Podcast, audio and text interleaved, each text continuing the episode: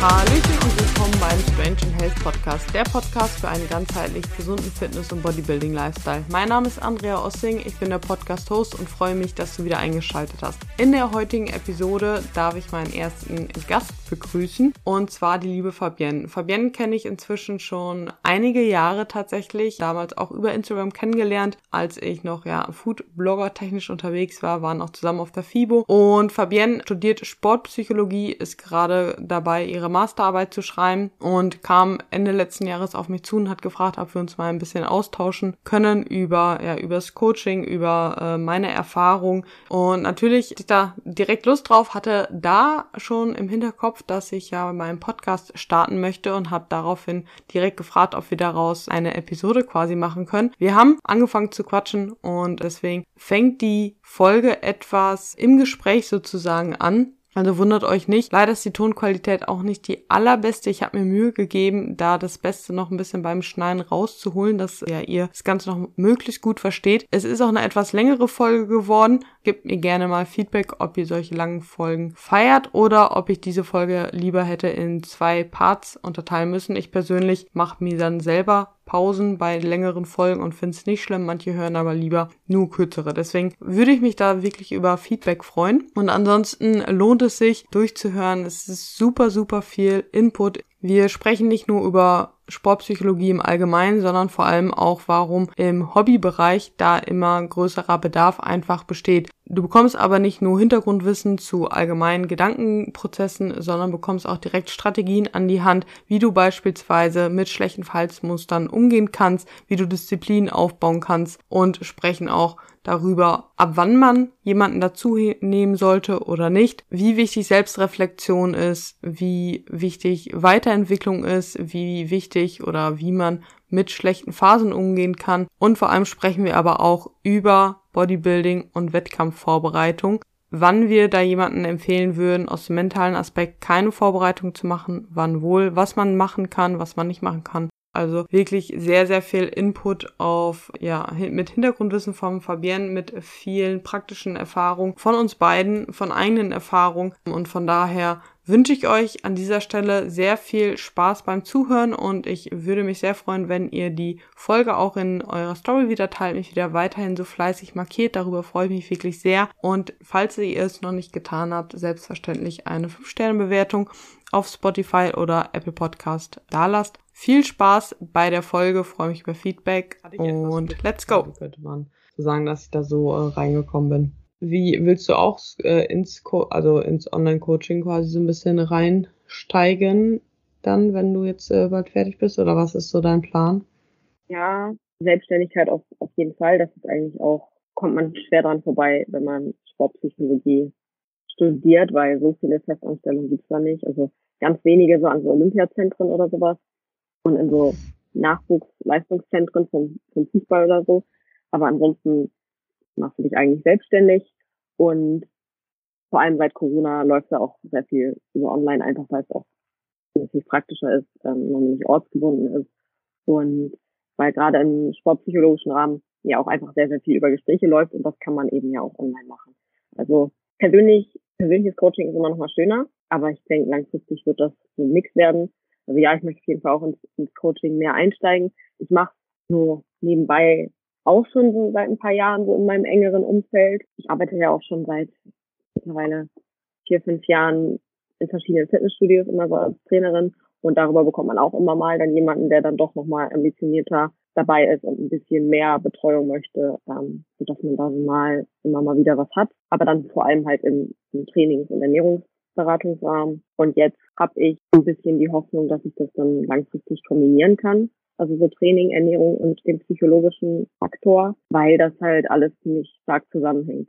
Wie du bei dir im Coaching sicherlich auch merkst, dass wenn der Kopf nicht mitspielt, kann der Rest, kannst du noch so einen guten Trainingsplan haben und noch so einen guten Ernährungsplan haben. Du musst es halt langfristig auch durchziehen und die richtige Einstellung dazu haben. Sonst funktioniert ja. das nicht. Ja voll. Aber willst du, also es ist ja wahrscheinlich auch eher so schon fast zwei Sparten. Also einmal, also wenn ich jetzt so an äh, Sportpsychologie Psychologie denke, denke ich zum einen halt, wirklich an den Leistungssportler, der sich halt auf Wettkämpfe etc. halt vorbereitet, weil das ja auch nochmal wieder eine andere Psychologie wahrscheinlich so ein bisschen ist, als halt jemand, der im Lifestyle ist und halt einfach eher Probleme zum Beispiel halt wirklich mit der Zunahme und mit diesen alltäglichen Dingen, sag ich mal, irgendwo vielleicht hat und da diese ganzen Struggles hat, wo halt auch okay wie Zielsetzung und es mit der eigenen Persönlichkeit klarzukommen und so weiter, das ist ja halt nochmal wieder also es schneidet sich zwar irgendwo, aber irgendwo ist halt zumindest auch andere Zielgruppen.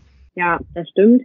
Ähm, Im Studium geht es auch vor allem um Leistungssport, weil einfach das ist, wo ja die Sportpsychologie halt klassisch nicht herkommt, aber worum sie sich halt kümmert, vor allem um die Leistungsoptimierung ja, und so die psychische Gesundheit und das Wohlbefinden von, von Leistungssportlern. Aber gerade in den letzten Jahren wird das halt meiner Meinung nach auch im Breitensport und im Hobbybereich immer relevanter, weil spannenderweise sich die Menschen, die Sport nur aus Hobbygründen machen, sich trotzdem dem immer mehr Druck machen. Unter anderem durch Social Media, wo man sich einfach stark vergleicht, äh, zumindest die Möglichkeit hat, sich zu vergleichen, sind viele Probleme, die früher vielleicht klassische Leistungssport waren, mittlerweile irgendwie auch bei vielen Hobbysportlern irgendwie präsent, finde ich. Und da gibt es, wie du schon sagst, sehr viele Überschneidungen, gerade was Zielsetzung angeht, Motivation. Das sind das Problem hat, haben nicht nur Leistungssportler, das, das haben auch auch Hobbysportler. Und das ist ja auch nicht nur ein Problem, was im Sport auftritt, sondern auch im Berufsleben, in der Karriere, Studium, Selbstmanagement. Das sind alles so Themen, die sind eigentlich für jeden relevant und da kann jeder Probleme haben. Da hoffe ich, dass das auch jetzt mittlerweile im, im Breitensport in den nächsten Jahren auch einfach nochmal mehr wächst ja, und bekannter wird, dass man sich da auch Hilfe suchen kann und dass man da auch einfach so ein paar Techniken erlernen kann, die einem das Leben deutlich leichter machen können. Ja, voll, voll. Also ich versuche es ja im Coaching bei mir auch ein bisschen mit rein, äh, einfach, also dieses, ich sag mal, Persönlichkeitsding, mentale Schiene so. Einfach weil ich es zum einen selbst voll spannend finde, was man halt selbst mit den eigenen Gedanken quasi, wie viel man damit letzten Endes halt eigentlich steuern und beeinflussen kann und das eigentlich die eigene Wahrnehmung und Visualisierung und das Ganze. Und zum anderen halt, weil ich halt einfach weiß, okay, wenn du es halt so doll beeinflussen kannst, kannst du halt auch damit Ernährung, Training, das Optische halt auch alles mit Einfluss drauf nehmen und halt im übertragenen Sinne. Also ich glaube, jeder, der den Sport halt macht, weiß es halt so, das war mit der Zeit Dinge, die man im Sport oder aus diesem Kraftsport lernt, halt auch aufs normale Leben übertragen kann. Und deswegen finde ich, hängt es halt auch so krass halt alles zusammen und ich finde es halt super spannend. Deswegen nehme ich das halt auch wirklich so mit rein, dass ich halt meinen Klienten halt auch super viel selbst reflektieren lasse oder wir halt auch solche Dinge wie wenn die zum Beispiel jetzt typisch so Weihnachten, Weihnachtsfeier und gerade die oder viele, die halt so in Schwarz-Weiß denken, zum Beispiel hinsichtlich der Ernährung noch haben oder so oder dann denken, okay, ich habe jetzt gerade gut durchgezogen, das wird mich jetzt wieder rausbringen oder gut, ich weiß nicht, was ich da essen darf, es ist ja alles schlecht auf dem Weihnachtsmarkt, so solche Geschichten, dass wir da halt wirklich uns zum Beispiel überlegen, okay, wie willst du eigentlich halt sein so? Und wie würde diese Person dann halt in der Situation schon denken und reagieren halt und sich da wirklich damit so auseinanderzusetzen. Also das sind halt so Strategien, die ich jetzt zum Beispiel mit denen öfters mal mache. Darüber hinaus halt aber auch unsere Teamcalls, die ich auch auf äh, solche Themen dann halt hin manchmal darauf vorbereite. Ja, hast du da aber zum Beispiel auch, also ist es halt sowas, äh, geht es halt auch so in die Richtung, dass man halt viel sagt, okay, wie würdest du dir die Situation vorstellen oder wie würdest du jetzt auf jemanden reagieren, der halt genauso halt ankommt und sagt, okay, ich esse eigentlich keinen Zucker, weil Zucker ist schlecht und jetzt gehe ich auf den Weihnachtsmarkt und ich weiß, dass ich zwar eigentlich zunehmen muss, aber ich will, traue mich da nichts zu essen so. Zum Beispiel solche Sachen oder Weihnachten, diese Stresssachen, wo man weiß, okay, ich komme jetzt gerade aus der Diät und ich habe jetzt Angst, dass ich da halt dann über die Stränge schlage und mir das halt nicht oder es halt nicht schaffe, nur ein, zwei Dinge zu essen. Ja, ist ja ein echt häufiges Thema und man kann jetzt schlecht pauschal sagen, wie man das am besten angreift, weil das auch sehr unterschiedlich ist. Aber ich glaube, das Wichtigste ist am Anfang erstmal überhaupt diese Gedanken zu identifizieren. Also was steckt dahinter?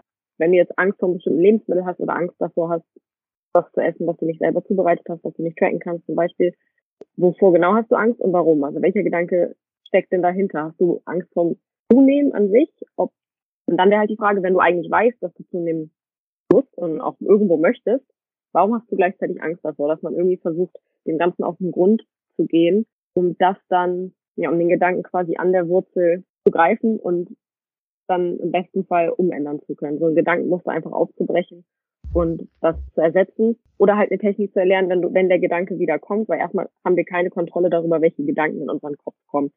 Die sind halt da und da bringt es auch nicht zu sagen, nee, ich darf daran nicht denken, weil du denkst halt einfach dran. Kannst du nichts machen.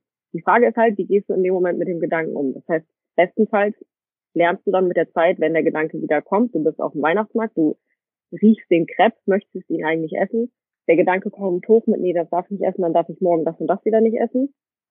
Dass du dir dann sagst, okay, stopp, ich weiß, dass ich den essen darf, weil ich muss sowieso zunehmen und von dem einen Crepe werde ich jetzt auch nicht nur Fett zunehmen, ich trainiere vernünftig, ich bewege mich viel, ich kann diesen Crepe mit gutem Gewissen essen und dass du dann quasi versuchst, dich nicht zu ärgern, dass der, dass der schlechte Gedanke, wenn man das so sagen kann, kommt, sondern dass du halt lernst, damit umzugehen und das bestenfalls umzuändern, dass du es dann doch, dass du ihn dann doch essen kannst. Und es kann gut sein, dass die ersten Mal, es wird mit Sicherheit sogar so sein, dass du die ersten Male, wenn du dann diesen Crepe isst, vielleicht ein schlechtes Gefühl hast, weil du irgendwo in dir drin trotzdem noch das Gefühl hast, du hast versagt, weil du jetzt diesen Crepe gegessen hast.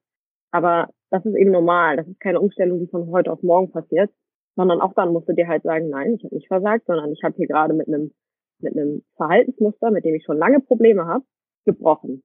Und das ist ein Erfolg. Und dass du dich dann über den kleinen Erfolg freust, dass du hier gerade was geschafft hast, was dir schwer gefallen ist. Und über die Zeit wird es dann bestenfalls leichter. Ja, voll, voll, richtig gut. Es ist ja auch so ein bisschen dieses Reizreaktionsmodell. Äh, genau. So, ne? Genau, ja, also damit äh, arbeite ich halt auch viel und pocht da halt immer wieder drauf so, du hast einen Reiz, aber du entscheidest halt selbst, wie du reagierst und so halt äh, da halt immer wieder Bewusstsein für zu schaffen. Und im umgekehrten Schluss so, okay, wenn jemand halt ja auf Diät ist halt eben genau das Gleiche, so halt diesen Reiz wahr, wahrzunehmen und diesen zuzulassen, aber dann halt diesen Raum zwischen Reiz und Reaktion dann halt zu nutzen und zu evaluieren, reflektieren, so okay, ist es mir das jetzt wert oder will ich eigentlich halt weiterhin an mein Ziel arbeiten und möchte ich mich jetzt gerade anders verhalten, als hätte ich sonst halt irgendwo gemacht, so, ne? Genau. Und das ist eben auch ein Teil von Disziplin. Teil von Disziplin ist auch auszuhalten, wenn einem etwas schwerfällt, obwohl, ja, wie sage ich das jetzt? Also ein Teil von Disziplin ist auch einfach auszuhalten, wenn dir was schwerfällt, einfach nur weil du weißt, dass es der richtige Weg ist für deine Ziele. Und das ist nicht nur, diszipliniertes Verhalten ist nicht, keine Süßigkeiten zu essen, sondern Disziplin kann auch sein, dass du die Süßigkeit isst, obwohl es dir schwerfällt, weil du weißt, dass es langfristig für deine psychische Gesundheit und damit deine gesamte Gesundheit, weil es halt zusammenhängt, psychische und körperliche Gesundheit, mhm. das Richtige ist. Ja, voll. Stimmt. Ich lese gerade ein Buch auch über Gewohnheiten. Auch super spannendes Thema, so in dem Zusammenhang. Also ich bin da ja. noch nicht so weit, aber äh, das, da geht's halt auch ganz viel halt so um Reiz und Reaktionen, die halt dann halt einfach automatisiert ja letzten Endes sind und die dann halt, wie man die versucht, nicht wegzubekommen, sondern quasi eher zu ersetzen, glaube ich, dass es darauf mehr oder weniger auch hinauslaufen wird. Also ich bin noch nicht so weit im Buch, aber ja, es ist auf jeden Fall auch sehr genau. spannend. Es ist ja auch das Thema mit Routinen. Routinen sind, können super hilfreich sein. Das ist auch ein großer Teil in der Sportpsychologie, gerade auch mit Leistungssportlern, dass man Routinen zusammen entwickelt.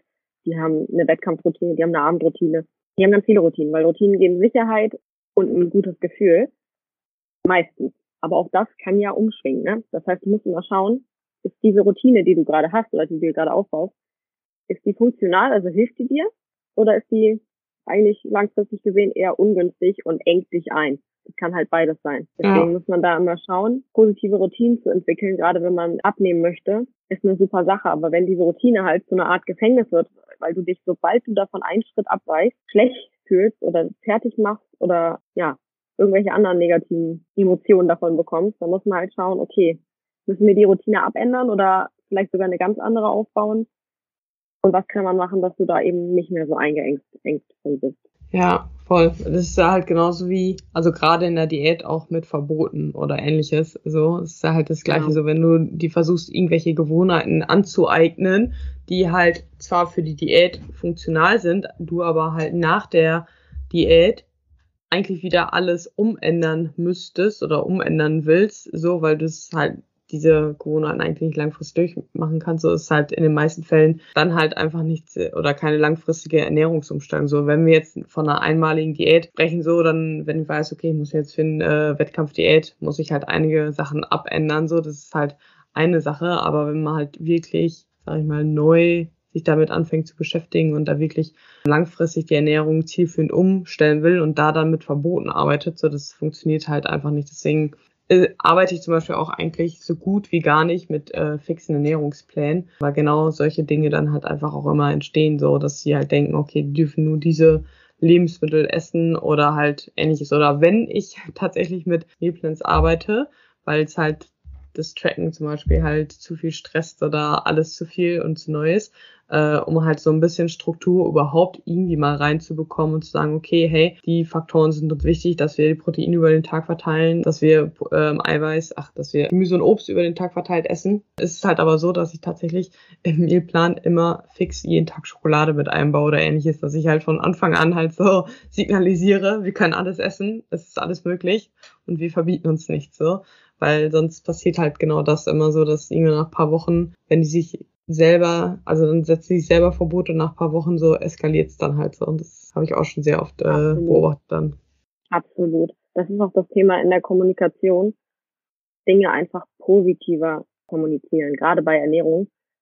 Du musst nicht sagen, verzichte auf das Lebensmittel und ist nicht das und ist auf gar keinen Fall zu viel davon, sondern du kannst stattdessen auch sagen, ist mehr davon, integriere mal mehr Protein in deine Ernährung, versuch mal bei jeder Mahlzeit ein bisschen Gemüse dabei zu haben und dann einfach mal beobachten, was passiert. Weil bei den meisten Menschen wird dann automatisch, also wenn du einfach durch zwei, drei, am Anfang reichen ja echt zwei, drei Sachen, die du einfach erstmal versuchst, mehr in deine Ernährung zu integrieren.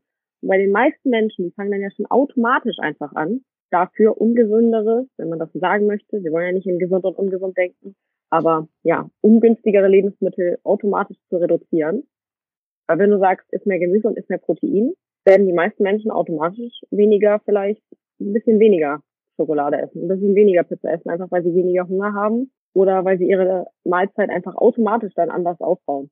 Ohne das Gefühl zu haben, dass sie jetzt gerade auf was verzichten, weil sie haben ja was Neues integriert. Ja, voll. Also so ist damals meine erste aus Versehen Abnahme, wie ich immer so schön sage, äh, auch passiert. Wir haben damals in der Ausbildung nämlich auch über Ernährung gesprochen und mussten irgendwie die letzten Tage reflektieren, wie viel Obst und Gemüse wir gegessen haben. Und da habe ich so gemerkt, so, naja, das könnte ich ein bisschen optimieren. Das mache ich doch jetzt mal, weil ich will ja halt schon einen gesunden Körper haben, so. Ist mir wichtig und habe halt einfach angefangen, in jede, in jeden Meal halt Obst oder Gemüse halt einzubauen.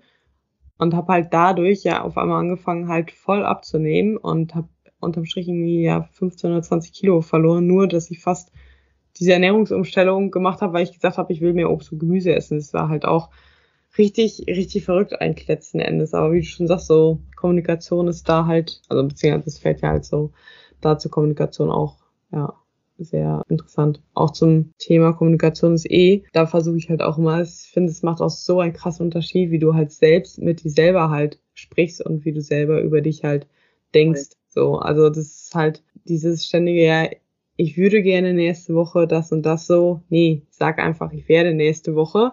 So, das merkt man halt so, dass man das mit einem sofort irgendwie was anderes macht, finde ich das richtig krass. Ja, das finde ich auch. Und auch beim Training, also für mich hat es einen Unterschied gemacht, ob ich trainiert habe, weil ich meinen Körper nicht mochte und weil ich gedacht habe, okay, ich trainiere jetzt, weil ich mag nicht, wie der aussieht und dann muss es anders aussehen. Oder ob ich trainiert habe, weil ich meinem Körper was Gutes tun möchte und weil ich gedacht habe, ich möchte, dass er stärker wird, ich möchte, dass er leistungsfähiger wird, ich möchte, dass er sich, dass ich mich besser fühle. Das ist eine Kleinigkeit, die auch selber hinauskommt, weil ich bin zum Training gegangen. Aber für mich und für meine Erfolge auch war das ein riesiger Unterschied. Ja. Und ich fühle mich sehr viel besser, seitdem ich positiver mit mir selber umgehe. Mhm. Das sind so wirklich so Kleinigkeiten, die dann auf einmal so viel ausmachen. Und ich finde, also man dadurch auch einfach viel mehr Wertschätzung sich selbst gegenüber bekommt und halt auch irgendwie, wie du sagst, so Selbstzufriedenheit und irgendwie auch, ich finde auch irgendwo mehr Selbstvertrauen. So finde ich, dass man das auch ein bisschen davon einfach ein bisschen mehr bekommt, dadurch, dass du halt, ja, also indem du halt anders sprichst und wenn, wenn ich halt zum Beispiel schon an mein Ziel, wie ich das formuliere oder mein Vorhaben es so formuliere, dass ich eigentlich schon Zweifel daraus höre, so, dann bestätige ich ja irgendwie einfach nur meinen Selbstzweifel so, anstatt halt, also, weil wenn nicht ich schon an mir glaube, so, wer soll es dann tun, so nach dem Motto, finde ich halt schon. Richtig, richtig. Und dafür ist es eben auch wichtig, sich, ja, gut zu sich zu sein, sich realistische Ziele zu setzen, Nicht Ziele setzen, bei denen du im Vorhinein weißt, dass du die nicht erreichen kannst. Das demotiviert ja nur auf, auf lange Zeit, sondern sich realistische Ziele setzen. Auch kleine Schritte. Du kannst ja ein großes Endziel haben, aber setz auch kleine Zwischenschritte, damit du auch zwischendurch irgendwo mal wieder ein Erfolgserlebnis hast und irgendwie eine Bestätigung auf dem Weg hast, dass du auf dem richtigen Weg bist. Und das, das was du machst, funktioniert. Arbeitest du selbst und also selbst bei dir und auch bei deinen richtig mit Zielsetzung und, äh, und so. Also dass du halt wirklich nicht sagst, okay, setzt euch Ziele, sondern ihr das auch aktiv quasi machst oder du selber auch, dass du dich hinsetzt und dir wirklich Ziele setzt, schreib, aufschreibst, wie auch immer. Ja, also seit ich studiere, also seit ich Sportpsychologie studiere, auf jeden Fall nochmal mehr und nochmal definitiv viel intensiver. Woher kommt auch ein bisschen drauf an. Wenn jemand irgendwie nur, wenn man nur einen Trainingsplan haben möchte, dann frage ich eher so, okay, was ist dein Hauptziel? Und vielleicht ein bisschen konkreter so, hast du irgendwie, weiß ich nicht, einen Fokus, den du da setzen möchtest, auf, keine Ahnung, Oberkörper, Unterkörper oder Ausdauer, was weiß ich. Aber wenn es ein intensiveres Coaching ist, und gerade seit ich die Sportpsychologie studiere, schon intensiver, dass man da auch schaut, dass man ein mittelfristiges Ziel hat, ein langfristiges Ziel hat und ja auch verschiedene Ziele, weil es gibt ja verschiedene Arten von Zielen. Es gibt so Prozessziele, es gibt Leistungsziele und am besten ist halt, wenn du dir mehrere verschiedene Ziele setzt, weil dann einfach die Wahrscheinlichkeit sehr hoch ist, dass du wenigstens eins davon erreichst. Und dadurch kann man schon mal die Wahrscheinlichkeit für ein Erfolgserlebnis steigern. Ja, also ich habe es selbst auch so, dass ich, also ich arbeite mit Google Drive-Tabellen und in dem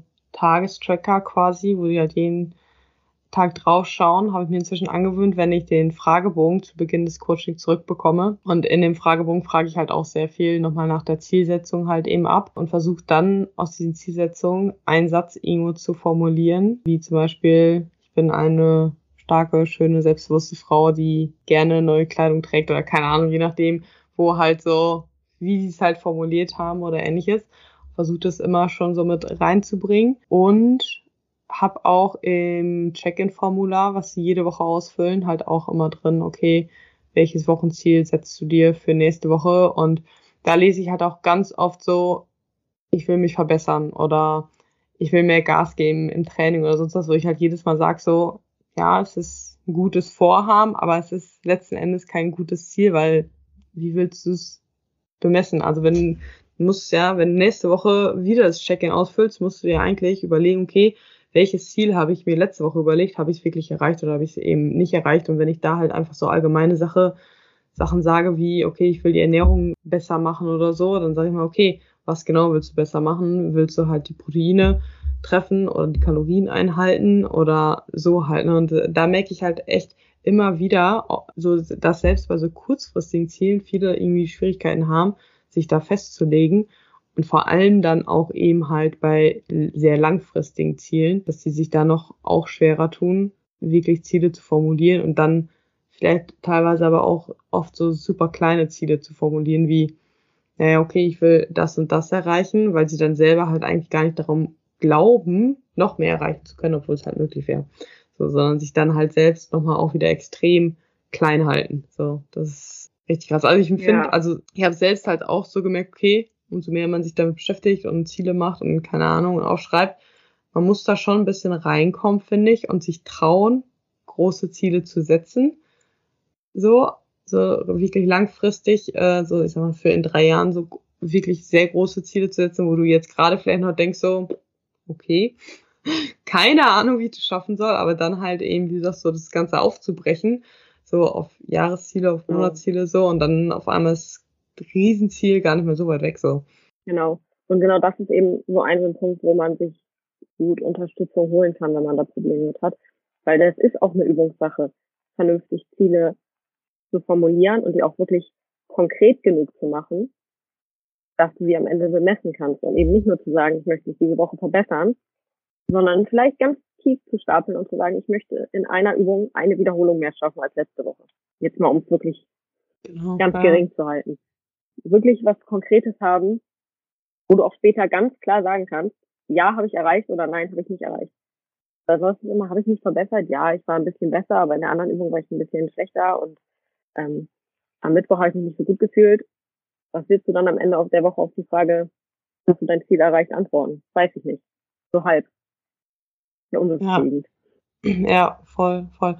Und hast du, wenn jemand, also ich finde oftmals habe ich das Gefühl, dass manche vielleicht denken, also denken, sie wollen irgendwas erreichen, irgendein Ziel zu haben, so ein grobes Ziel, so okay, ich will körperlich besser aussehen, aber eigentlich haben sie noch keine konkrete Vorstellung, weil ich sag mal, gerade dieses körperliche Ziel geht ja auch viel mehr, also es geht ja viel weiter als eigentlich nur das körperliche Ziel. Natürlich, in erster Linie kommen immer alle an und sagen, okay, ich will nackt gut aussehen, so ungefähr halt. Aber eigentlich steckt dahinter ja viel, viel mehr. So, die wollen halt selbst, also die wollen ja nicht nur schön aussehen, sondern auch das halt repräsentieren und sich eben halt so fühlen, was aber die wenigsten tatsächlich in der ersten Zielformulierung halt irgendwo ähm, sagen, vielleicht weil sie aber auch einfach gar nicht wissen, glaube ich manchmal, so was deren ja. Ziel wirklich ist. Ich weiß nicht, hast du da Tipps? Also wenn man halt vielleicht nicht wirklich weiß, so was das Ziel ist, also dann ist ja das Ziel erstmal ein Ziel zu finden, so nach dem Motto. Aber was bei der Suche nach dem Ziel quasi helfen kann? Ja, also das braucht, also es ist ein ganz häufiges Problem. Entweder das, dass man sich gar nicht so sicher ist, was das Ziel ist, oder dass man mehrere Ziele hat, die aber sich widersprechen eigentlich, wenn man genauer hinguckt. Finde ich auch ganz häufig. Also gerade gerade beim Thema ähm, ich Figur, Ernährung, Training, ähm, ist ja ganz oft so, ja, ich möchte muskulöser aussehen, vielleicht gibt es sogar ein Vorbild. Ich möchte wie aussehen, aber gleichzeitig möchte ich nicht zunehmen. Und ich möchte aufbauen, aber ich möchte auch ein Sixpack haben. Und das ist ja auch ganz oft das Problem, dass man eben verschiedene Ziele hat, die so zusammen einfach nicht funktionieren. Und man das einfach einsehen muss und man irgendwie auch Angst hat, sich festzulegen auf ein Ziel. Weil, und ich glaube, das steckt bei vielen auch dahinter, weil wenn du dich wirklich festlegst auf ein Ziel, dann hast du auch auf einmal keinen Grund mehr, nicht anzufangen. Das ist schon mal ein Grund. Und es braucht da teilweise sehr viele Gespräche, um da dem Ganzen auf den Grund zu kommen, was genau dahinter liegt, weil das kann, es können so viele Gründe dahinter liegen, warum du jetzt das Gefühl hast, du musst dich ändern und was genau hinter dem ich möchte besser aussehen steckt. Also bei manchen ist es wirklich, dass sie, weiß ich nicht, gemobbt wurden und das, ob es in der Kindheit oder in, in kurz, kurzer Vergangenheit ist und das nicht überwunden haben, dass sie sich bei ihrem Ex-Partner ihrem Ex-Partner einen auswischen wollen, dass sie sich mit anderen Menschen vergleichen, dass sie einfach selber schauen wollen, wie sie wirklich das Beste aus sich rausholen können. Da kann so viel hinterstehen. Da muss man echt sich die Zeit nehmen. Und ich finde, das ist tatsächlich schwer alleine zu machen, weil du bist ja in deinem eigenen Kopf drin und du brauchst da manchmal jemanden, der von außen drauf guckt und der einfach die richtigen Fragen stellt, damit du merkst, okay, stimmt, warum ist das eigentlich so? Warum denke ich so? warum fühle ich mich dann und dann so und um dann sich festlegen zu können. Das ist jetzt eine, keine besonders befriedigende Antwort, aber es ja, ist halt sehr schwer. Es ist ja auch keine Sache oder keine Entwicklung, die von heute auf morgen passiert. Vor allem, wenn man es auch noch sagt, okay, ich will es halt alleine machen, so dann kann es ja halt auch einfach super lange dauern, so bis man überhaupt erstmal selbst auf die richtigen Fragen, wie du sagst, äh, schon so stößt, anstatt sich da vielleicht einmal Hilfe zu holen und zu sagen, naja, okay, ich muss irgendwie eine Spur wiederfinden oder eine Spur finden so und sich da einfach jemanden dann direkt zur Hilfe zu holen. Und äh, ja, aber da ist es ja halt auch, so diese Sachen sind ja auch wirklich so extrem, ich sag mal, Schnittstelle zwischen, okay, wo hört die normale Psychologie auf und wo fängt die Sportpsychologie an, oder? So, also. Ja, also auf jeden Fall. Sportpsychologie ist ja auch so ein, ja, die Schnittstelle zwischen Sportwissenschaft und, und Psychologie. Und da müssen wir in der Arbeit auch, weil ich, wenn ich fertig mit meinem Studium bin, jetzt nächstes Jahr auch nicht, nicht Sportpsychologe nennen darf zum Beispiel, weil ich keine Vollpsychologin bin, sondern sportpsychologische Beraterin oder sportpsychologischer Coach, wie man es halt nennen möchte. Und da muss man auch immer aufpassen, wann es zum Beispiel klinisch wird, weil ich dürfte jetzt natürlich nicht jemanden mit Depressionen oder einer wirklichen klinischen Essstörung behandeln. Und da ist ja auch teilweise der Übergang fließend. Das heißt, da muss man sowieso immer ein bisschen drauf, drauf achten. Aber die Grundlagen kommen ja aus der Psychologie. Und viele Menschen, die jetzt keine klinische psychische Störung oder Krankheit haben, das heißt ja nicht, dass man sein psychisch, seine psychische Gesundheit nicht doch noch irgendwie verbessern könnte. Da kann man eben viele, weil die Psychologen sind eben mega überlastet überall. Und ich kenne das auch, auch von mir selber, dass man manchmal denkt, okay, hier habe ich jetzt vielleicht gerade einen Punkt, da könnte ich vielleicht mit jemandem dran arbeiten zusammen, das wird mir vielleicht helfen. Aber es ist auch nicht schlimm genug, um mir da jetzt jemanden zu suchen. Weil ich habe ja nicht wirklich Probleme. Und bei solchen Punkten ist es dann manchmal leichter, ja, sich da vielleicht dann eben einen Coach zu suchen, mit dem man dann ein bisschen drüber sprechen kann und das Thema dann so anzugreifen.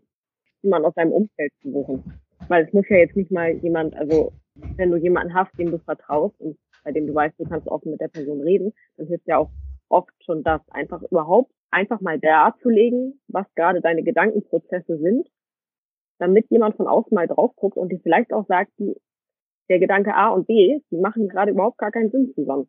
Dass du das überhaupt mal Feedback bekommst, weil Selbstreflexion ist auch was, was man lernen muss, was nicht von Anfang an einfach da ist. Du musst dich halt mit dir selber beschäftigen und das ist manchmal ungemütlich. Und das dauert auch, bis du in der Lage bist, dich selber von außen so ein bisschen mehr zu betrachten. Und manchmal brauchst du halt jemanden, der einfach mal dir hilft, so einen Perspektivwechsel vorzunehmen, dass du dich von selber einfach mal auf einer anderen Position betrachtest. Voll. Ich kann es auch, also auch selbst bei mir, also von mir und auch von Klienten, so, wenn man sich halt anfängt, sich immer mehr mit sich selbst auseinander zu versetzen, so wie du sagst, so, man trifft früher oder später immer irgendwelche unangenehme Punkte, die man halt irgendwie vielleicht jahrelang verdrängt hat oder weggeschoben hat oder so, die man aber dann, wenn man sie halt einfach begreift, halt so, dann kann man, kann man ja auch erstmal damit äh, erstmal anfangen, aber erstmal kann es halt zwischendurch schon super unangenehm einfach sein, aber ich weiß gar nicht, wo ich das mal gehört habe, aber diese Metapher fand ich halt einfach so gut, weil gerade solche psychischen Geschichten, die halt irgendwie in der Vergangenheit oder irgendwelche Probleme sind, so, ist halt genauso wie mit einem Stift. So, ich muss ihn halt erst äh, festhalten, bevor ich ihn halt wirklich loslassen kann. So, weil sonst kann er halt nicht weg. Also sonst kann er halt nicht runterfallen, wenn ich ihn nicht vorher in die Hand genommen habe. Also diese Metapher fand ich halt irgendwie so hilfreich, das zu verstehen. Also ich glaube, man muss halt manchmal halt da einfach durch, um halt weiterzukommen. Und was ich in den Momenten, als ich immer gedacht habe, okay, warum habe ich überhaupt angefangen, mich mit damit alles auseinanderzusetzen? So nach dem Motto, okay, aber jetzt gibt's halt sowieso auch kein Zurück mehr und langfristig gesehen, wenn man halt diese Phasen überwunden hat, geht's einem ja sowieso viel, viel besser, weil es ging einem zwischendurch ja vorher vielleicht eben halt nicht gut, weil man halt unterbewusst irgendwelche ja, Gedankengänge hatte, die man halt aber immer verdrängt hat. Genau, das ist der Punkt. Und man merkt dann ja auch, wenn man den Weg erstmal gegangen ist, wie leicht es danach, also dass so viele Dinge so viel einfacher sind, wenn du dich so von allen Lastern befreit hast. Und jetzt gerade im Sportkontext wieder, ich glaube, das ist ein typisches Frauenproblem, was ich zum Beispiel sehr, sehr lange hatte. Ich habe sehr gut trainiert. Ich habe mich beim Training auch immer vernünftig angestrengt. Und trotzdem habe ich über ein paar Jahre wirklich sehr langsam Fortschritte gemacht. Einfach, weil ich viel zu wenig gegessen habe. Klassisches Problem. Ich war ja auch mal sehr übergewichtig als Jugendliche und hatte deswegen immer Angst, wieder dahin zu kommen. Ich hatte immer Angst, wieder zuzunehmen und habe deswegen immer zu wenig gegessen und dadurch meinen eigenen Fortschritt sabotiert. Und das wusste ich. Ich wusste, okay, guck mal, du machst jetzt schon seit zwei Jahren nicht so richtig große Fortschritte. Und du erzählst auch jedem, der fragt, du musst mehr essen, wenn du Muskeln aufbauen willst. Aber du machst es selber nicht. Weil du genau, weil du, weil ich Angst davor habe, wieder zuzunehmen, obwohl ich genau weiß, dass ich das machen muss, wenn ich hier irgendwie mal meinem eigentlichen Ziel, und zwar stärker zu werden, näher kommen möchte. Und ich habe das ewig lang beiseite geschoben, ewig lang verdrängt bis ich irgendwann gezwungenermaßen damit konfrontiert wurde, weil ich dann eine Verletzung hatte und eh wenig trainieren konnte. Und dann einfach mal aus meinem Trott gerissen wurde und auch die Zeit hatte, mich mit mir selber zu beschäftigen und auch endlich die Muße und Energie dazu einzusehen, dass ich mich hier gerade seit einer Weile selber verarsche und es dann auch einfach in die Hand zu nehmen und zu ändern. Und das war unbequem und in der ersten Zeit hat mir das überhaupt keinen Spaß gemacht. Ich habe mich auch erstmal echt unwohl gefühlt, als ich dann ein bisschen zugenommen habe. Aber wenn ich jetzt ein Jahr später zurückgucke, war das wirklich das Beste, was mir passiert ist, weil ich in diesem Jahr mehr Fortschritte gemacht habe als in den ganzen drei Jahren vorher. Und das ist so dieses, war dann mal kurz unangenehm. Ich musste mir selber eingestehen, dass ich hier gerade Mist baue seit einer ganz langen Zeit. Ich musste mir, musste damit klarkommen, dass ich mich vielleicht auch mal eine kurze Zeit einfach unwohler fühle, weil es ungewohnt ist und ja, weil es aus meiner Komfortzone raus ist, um dann zu dem Punkt zu kommen, okay, jetzt ist alles viel einfacher ich habe jetzt ein viel besseres Verhältnis zu mir selber, zu meinem Körper. Ich mache mehr Fortschritt im Training. Ich bin viel, viel freier, was Ernährung angeht. Es ist alles besser. Aber ja. da muss man halt erst hinkommen zu dem Punkt. Vor allem das dann auch noch, also das selber zu erkennen und dann halt aber auch zu sagen, okay, ich mache das jetzt selbst und vertraue mir da halt selbst, das zu machen. So, das ist ja auch nochmal wieder, wo, glaube ich, viele ein Problem haben und wo auch da einfach jemand wirklich, also ein, ein außenstehender ein Coach in dem Fall halt wirklich Sinn macht und zu sagen, naja, okay, du hast das Ziel, aber dafür müssen wir jetzt diese Schritte halt eben machen. Und auch dieses, okay, du musst mal raus aus deiner Komfortzone, das ist halt auch so lustig manchmal. Also manche Leute denken, glaube ich, halt aber auch, okay, ich gehe in einem Coaching und dann funktioniert es, dann wird es halt der Weg nicht hart. So, ich habe es gestern ja auch geschrieben und das ist halt genau halt das Ding trotzdem so, du musst diesen Weg ja trotzdem durchgehen. So selbst hättest du in dem Zeitpunkt einen Coach so gehabt, natürlich, du hast vielleicht irgendwo ein bisschen mehr Rücksicherheit und weißt halt, okay, du vertraust dieser Person und dass es halt der richtige Weg sein wird und du hast jemanden, den du, also den Vertrauen hast und der dich zwischendurch halt runterholt und sagt, das ist alles richtig, es ist normal und es gibt einem zwischendurch ein besseres Gefühl, aber dass es halt trotzdem eigentlich ein harter Weg ist, raus aus der Komfortzone zu kommen, damit man wirklich eine Veränderung langfristig erfährt, so weil ohne dessen funktioniert's halt einfach ja. nicht. So, das vergessen halt manche so. Und die denken, okay, ich hole mir jetzt jemand an die Seite und dann läuft's von alleine. Nee, also es wird trotzdem zwischendurch ungemütlich und hart werden. Ja, so, genau. das, äh, da muss man halt trotzdem durch, weil nur außerhalb der Komfortzone kann man halt was verändern, so, weil wenn du alles weitermachst wie bisher, kann sich's halt, also kann sich nichts ändern, so. Genau. Das ist halt, wie wenn du einen Berg hochsteigen möchtest. Das ist egal, ob du den Berg alleine hochkletterst oder ob du noch jemanden dabei hast. Anstrengend wird's auf jeden Fall. Aber wenn du dir jemanden suchst, einen Coach hast, der vielleicht auch schon ein paar Mal auf dem Berg selber gelaufen ist, dann ist es ein bisschen, dann ist der Weg vielleicht weniger steinig, weil der kann dir mal die Hand reichen, der kann dir sagen, pass auf, wir sind hier jetzt gleich schon auf der Hälfte. Hm, die nächste Etappe wird noch mal ein bisschen schwieriger, aber dann, dann kommt ein Stück, das ist flacher. Der kann dir einfach so ein bisschen Sicherheit geben, dass du auf dem richtigen Weg bist. Du hast irgendwie das Gefühl, du hast da jemanden, der, ja, Ahnung hat von dem, was er tut. Und das macht es ein bisschen leichter, aber trotzdem musst du dich anstrengen. Trotzdem wirst du schwitzen und trotzdem wird es streckenweise unangenehm. Ja, ja, voll. Sehr schöne Metapher. Aber ja, es ist, äh, es ist echt so. Metaphern sind auch einfach super, muss man sagen. Finde ich auch. Früher in der Schule habe ich nie verstanden, was es soll. So wirklich. Aber jetzt nutze ich Metaphern sehr gerne. Oder welche, die einen halt nicht in dem, im eigenen Alltag so zugänglich waren. Aber wenn es jetzt, ja, jetzt kann Metaphern sehr toll sein. Definitiv. Ursprünglich äh, sind wir auch zusammengekommen also ich weiß nicht, ob du speziell von mir, also noch direkte Fragen hast. Ja, ich fand vor allem immer spannend zu sehen, ähm, wenn du so die Wochenrückblicke von deinen Coachings geteilt hast. Oder mhm. was war mein Learning der Woche und sowas. Weil ich das richtig schön finde, weil ich finde, so kann man so kleine psychologische Tricks, ja, integrieren. Weil das kann ja auch jeder für sich machen. Also auch jeder für sich kann am Ende der Woche sich einmal hinsetzen und sagen, okay, was war denn diese Woche gut und was war schlecht? Sich vielleicht ein kleines Wochenziel setzen. Das sind so Sachen, die kann man auch quasi alleine machen. Voll. Und ich finde es richtig schön, dass du die in dein Coaching etablierst, weil das einfach langfristig eben hilfreich ist, um Selbstreflexion zu lernen. Und ich einfach der Meinung bin, dass Selbstreflexion mit das Wichtigste ist, wenn man persönlich vorankommen möchte. Weil du musst halt, wie du schon gesagt hast, du musst den Schritt festhalten, du musst Probleme identifizieren, damit du sie verändern kannst und angehen kannst. Und dafür ja. ist das einfach wichtig. Und wie du sagst, ist halt auch einfach echt eine Lernsache. Also ich bin wirklich selbst angefangen mit der Selbstreflexion damals in der Ausbildung, weil wir da in den praktischen Sachen uns, also in den praktischen Prüfungen und so, muss uns selber auch mal selbst reflektieren. Und die ersten Male habe ich immer nur alles Schlechte gesagt. Also alles war schlecht. Das ist auch im Check-in die ersten Male, wenn jemand sagt, okay, wie ist die letzte ähm, Woche oder sonst was, kommt auch ganz bei ganz vielen Learning so, eigentlich habe ich nichts gelernt, alles war schlecht, so nach, nach dem Motto. So, und bis du halt, also erstmal in den Kopf verankerst, ist es okay, dass auch Sachen mal gut laufen. Äh, und es ist, es gibt eigentlich auch immer Sachen, die gut laufen und die auch funktionieren, worauf man stolz sein kann oder auch manchmal Kleinigkeiten, für die man dankbar sein kann, Kleinigkeiten, die man vielleicht auch irgendwo gelernt hat oder sonst was, wo man durch auch irgendwie achtsamer einfach solche Sachen halt irgendwann langfristig halt sieht und lernt und halt zum anderen auch das Ganze halt auch wirklich ja, reflektierter alles zu sehen. So, merkst halt mit der Zeit wirklich, wie die Leute, die am Anfang irgendwelche Sachen, zum Beispiel, die Woche war schlecht, weil ich habe zugenommen, so und irgendwann kommt halt in der Selbstreflexion so halt, die Woche lief gut, ich habe zwar zugenommen, aber das können wir ja auch dadurch erklären, dass ich jetzt gerade meine Periode bekomme oder ähnliches.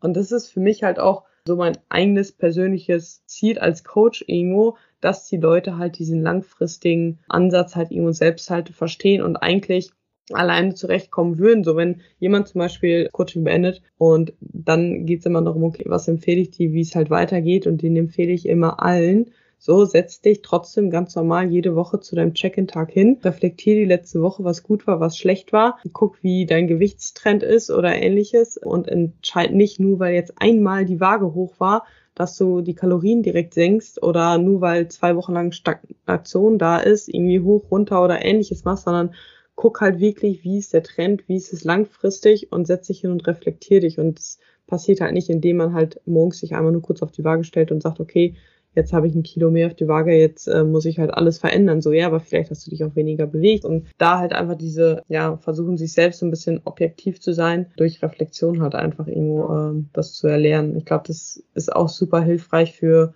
einen eigenen gesunden, mit einem äh, guten Umgang mit sich selbst halt irgendwo. Genau. Und dann am besten, im besten Fall im zweiten Schritt halt noch zu gucken, warum, also wenn ich zum Beispiel zugenommen habe, okay, warum habe ich zugenommen? Und dann einfach wieder dieser wie rede ich mit mir selber? Weil erstmal kannst du aus allen Dingen ein Learning ziehen.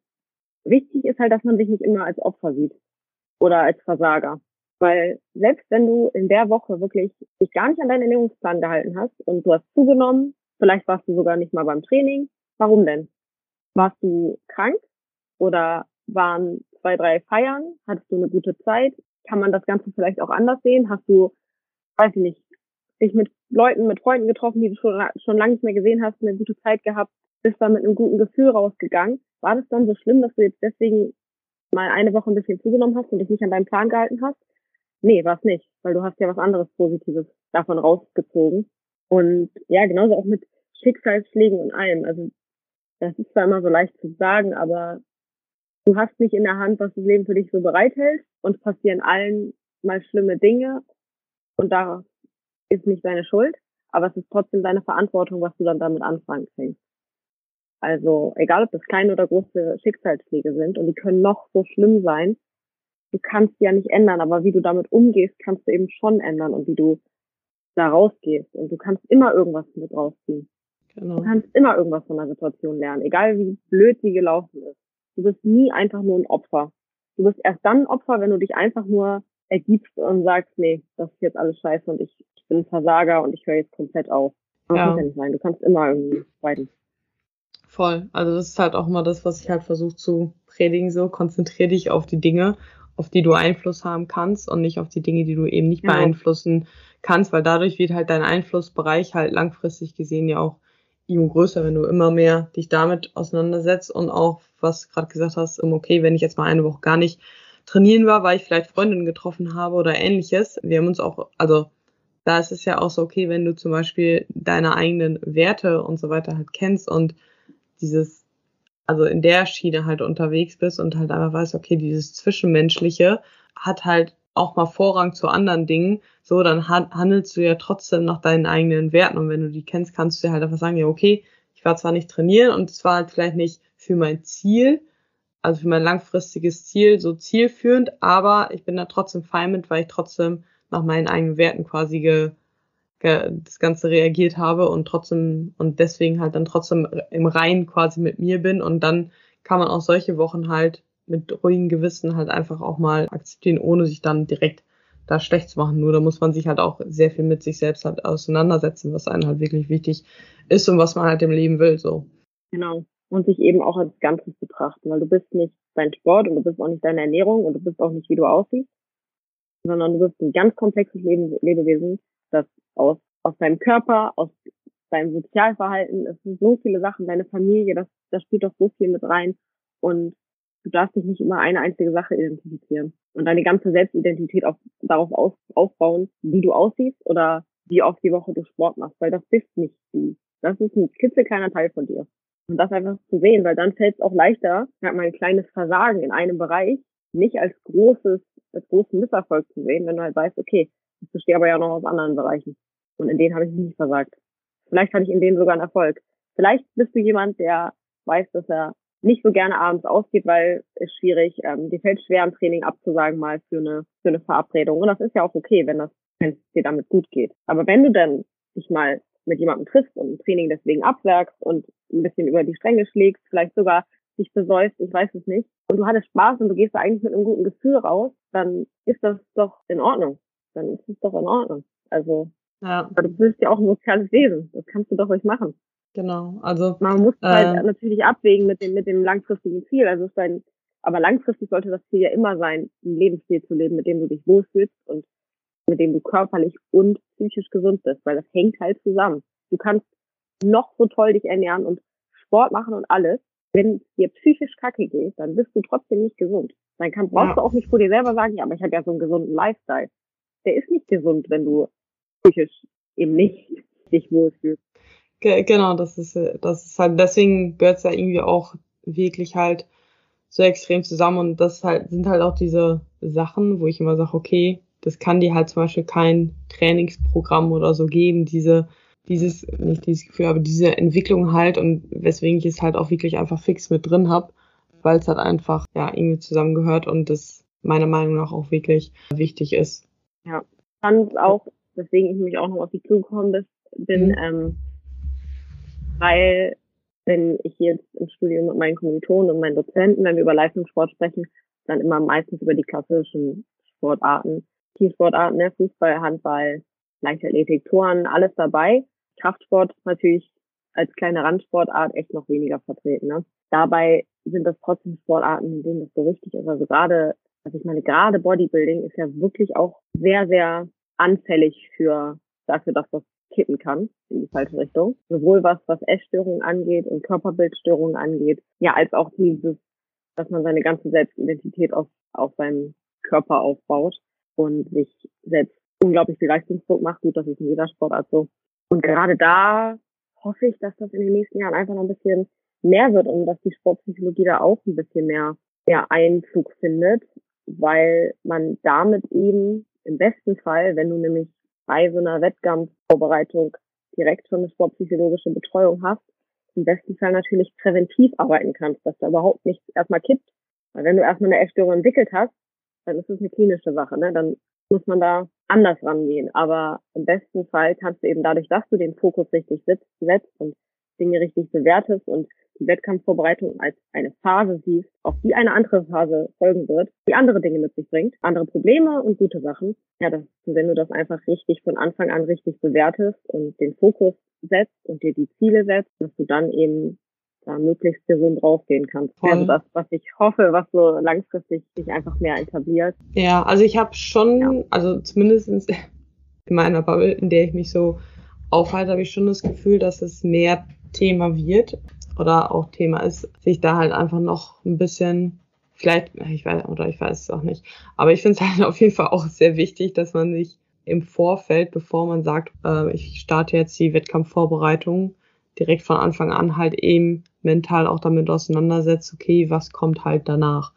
So, und sich da halt wirklich drauf äh, vorbereitet, weil die Phase danach halt auch nochmal einfach super hart ist. So, natürlich, du hast in der Wettkampfvorbereitung alleine durch den niedrigen Körperfettanteil, so, gerade wir Frauen sind da, glaube ich, psychisch dann auch nochmal schneller vielleicht ähm, hormonell bedingt angeknackst. Und es ist ja halt auch einfach so, dass niedriger Körperfettanteil zur Depression quasi äh, oder depressive Phasen führen kann, wie auch immer. Aber ich glaube, das kriegt man immer alles nochmal vielleicht hin, weil man halt dieses Ziel so krass vor Augen hat, wo man sich darauf hinarbeitet, aber die Phase dann danach ist halt natürlich, wo man eine Sache, wo man sich halt darauf vorbereiten kann, aber auch, weil es halt ein Präsentationssport natürlich ist, ist das, glaube ich, glaube auch nochmal eine Sache, wo man sich natürlich auch für den Wettkampftag selbst extrem gut darauf vorbereiten kann, weil das ist ja halt auch halt in den anderen Leistungssportarten, wo es dann ja halt wahrscheinlich hauptsächlich drum geht, okay, wenn ich ein Fußballer bin und ein Elfmeter schießen will, dass ich da halt so psychologisch halt gescheit mich drauf vorbereitet habe und halt nicht vor Nervosität daneben schieße. Das spielt ja auch viel mit einher. Und dann hast du es ja halt beim Bodybuilding, hast du halt nicht jede Woche ein Spiel, sondern halt einmal in drei Jahren drei Wettkämpfe oder ähnliches, wo man sich natürlich auch mhm. äh, nochmal ganz anders vielleicht darauf vorbereiten kann, weil es halt eben auch eine Präsentation auf der Bühne ist, die dann halt einfach stimmen muss. Und wenn ich einfach auf die Bühne gehe und denk so, verliere sowieso und ich bin viel schlechter als alle anderen und dies, das, oder repräsentierst du genau auch das. Und dann wird es auch dabei herumkommen, weil da spielt Präsentation halt eben auch bei der Wertung mit rein. Ja, das stimmt. allgemein, es gibt ja auch andere ästhetische Sportarten, wie ja, rhythmische Sportgymnastik oder sowas, wo es eben auch trotzdem viel um so Körperformen geht. Und solche Sportarten sind natürlich immer noch mal anfälliger für Probleme in dem Bereich. Liegt halt in der Natur der Sache. Ja.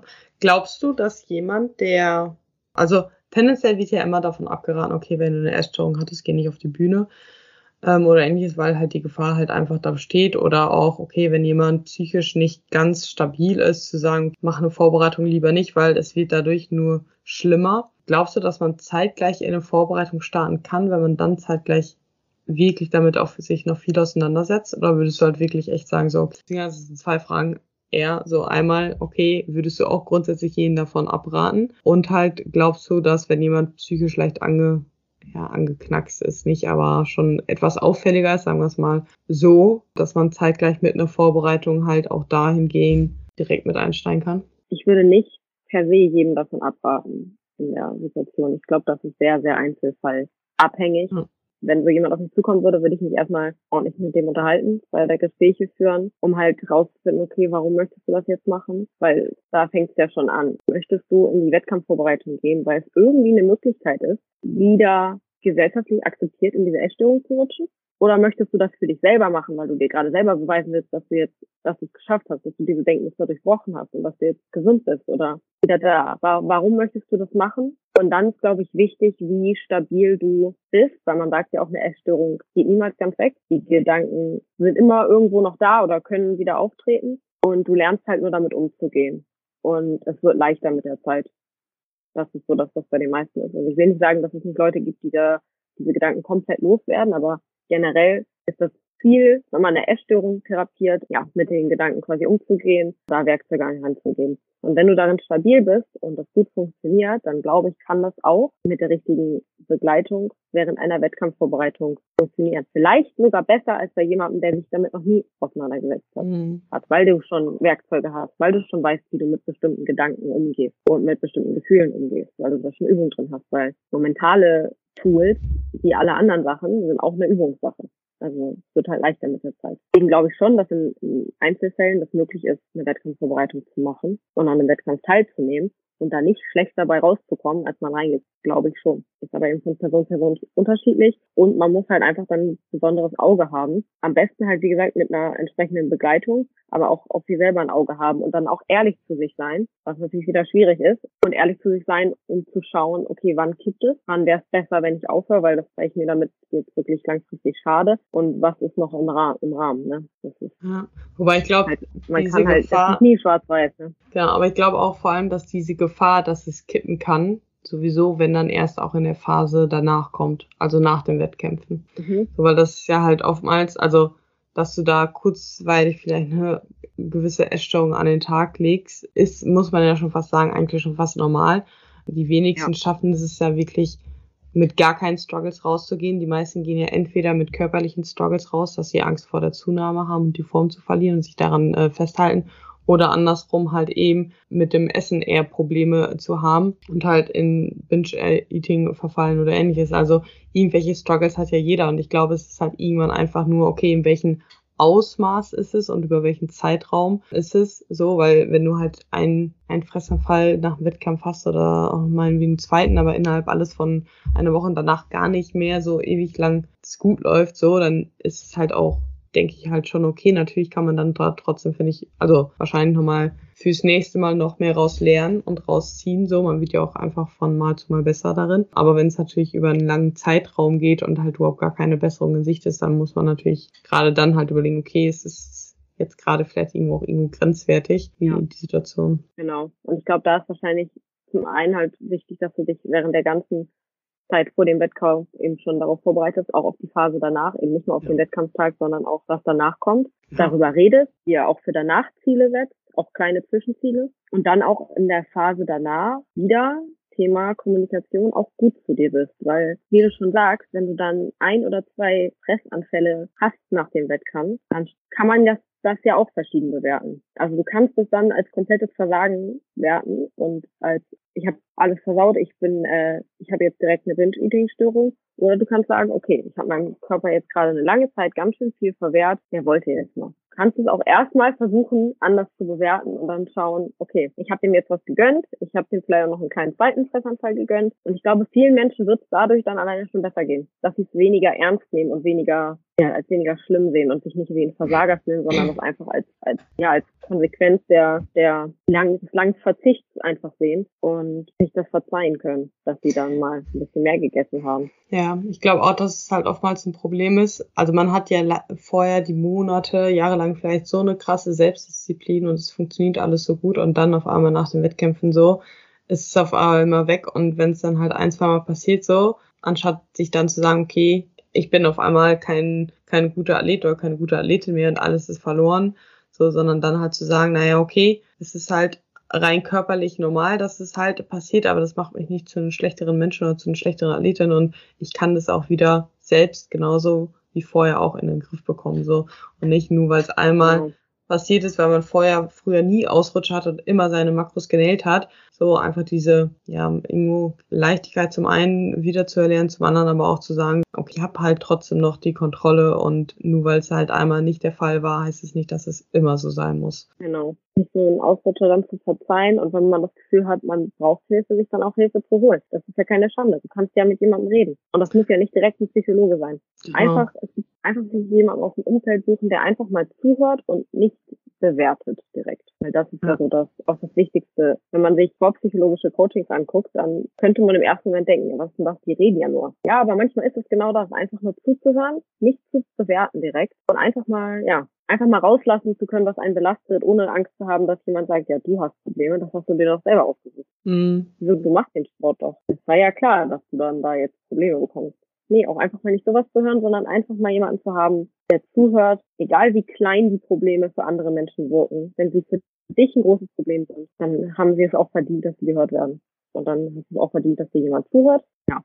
Ja, zuhören können leider nicht so viele Menschen. Gar nicht mal. Richtig, richtig nee. gute Zuhörer zu finden, ist auch nicht immer leicht, definitiv. Vor allem nee. dann nicht nee. einfach mal in der Schublade deswegen gesteckt zu werden. Aber ja, das, äh, das ist aber gerade auch, gerade auch da. manchmal erstmal Leute dafür bezahlen müssen. Ich wollte gerade sagen, äh, es ist äh, ein bisschen traurig, aber wenn man halt erkennt, okay, ich habe so jemanden nicht in meinem Umfeld, weil ich habe das Gefühl, ich kann niemanden wirklich meine Gedanken frei mitteilen, ohne dass er irgendwelche Gedankengänge hat oder ähnliches. So, wenn man, also solltest ja bei einem guten Zuhörer nicht darüber Gedanken machen, was der jetzt über dich denkt, so, sondern einfach sagen, erzählen können oder wie auch immer, wie du dich halt fühlst und es einfach halt rauslassen. Und wenn du halt das Gefühl hast, dass es so eine Person in deinem Umfeld nicht gibt, so, ähm, glaube ich erstmal ganz wichtig, dass man dann nicht alleine mit ist, dass es wahrscheinlich vielen Menschen so geht, dass es, dass man so jemanden nicht hat, aber dafür gibt es dann ja halt auch jemanden, wo man sich dann halt ja Hilfe holen kann. Das ist ja halt auch okay. So. Und, aber ich glaube, das kommt halt tatsächlich eh immer mehr, dass es einfach gesellschaftlich auch viel mehr akzeptiert wird. Also traurig, dass überhaupt sowas akzeptiert werden muss, aber dass es halt nicht verpönt wird und da offen damit umgegangen wird, ist, oder umgegangen wird, wenn man sich halt eben einen Therapeuten oder halt einen psychologischen Coach quasi dann halt holt. Das klingt ja auch immer viel besser. Jeder holt sich heutzutage einen Coach für alles Mögliche, was ja auch immer, also in den meisten Fällen wirklich toll ist. Und da kann man es ja halt auch genauso vermarkten. Von daher glaube ich schon, dass es langfristig auch sehr viel Potenzial noch auf den Markt dafür gibt. Hast du noch freie Coaching-Kapazitäten? Ich habe freie Coaching-Kapazitäten, ja. Also, falls auch da jemand äh, Interesse hat, machst du auch nur reines quasi Mental Coaching? Ja, absolut. Das sehr gerne sogar. Da möchte ich jetzt ja auch einfach langfristig immer mehr reinstarten. Auch wirklich mich da um die mentale Komponente zu kümmern. Und das muss auch übrigens gar nicht nur im Sportbereich sein. Also das kann ja auch persönlich irgendwas sein. Wie gesagt, auch andere Bereiche, in denen man irgendwie Probleme mit Motivation, Zielsetzung, Angst, Versagensängsten, Leistungsdruck hat oder einfach mal jemanden zum Reden braucht. Da kann man sich immer unterhalten. Erstgespräche sind sowieso immer kostenlos und dann kann man schauen, ob man da irgendwo dran arbeiten kann. Du könntest uns sagen, wo man dich findet. Stimmt. Ja, ich habe einen Instagram-Kanal, fabienne.afri mit V. Da findet man mich am besten, würde ich sagen. Ja, sehr cool, sehr cool. Ich verlinke es auf jeden Fall alles in den Show Notes. Und äh, danke auf jeden Fall fürs Zuhören.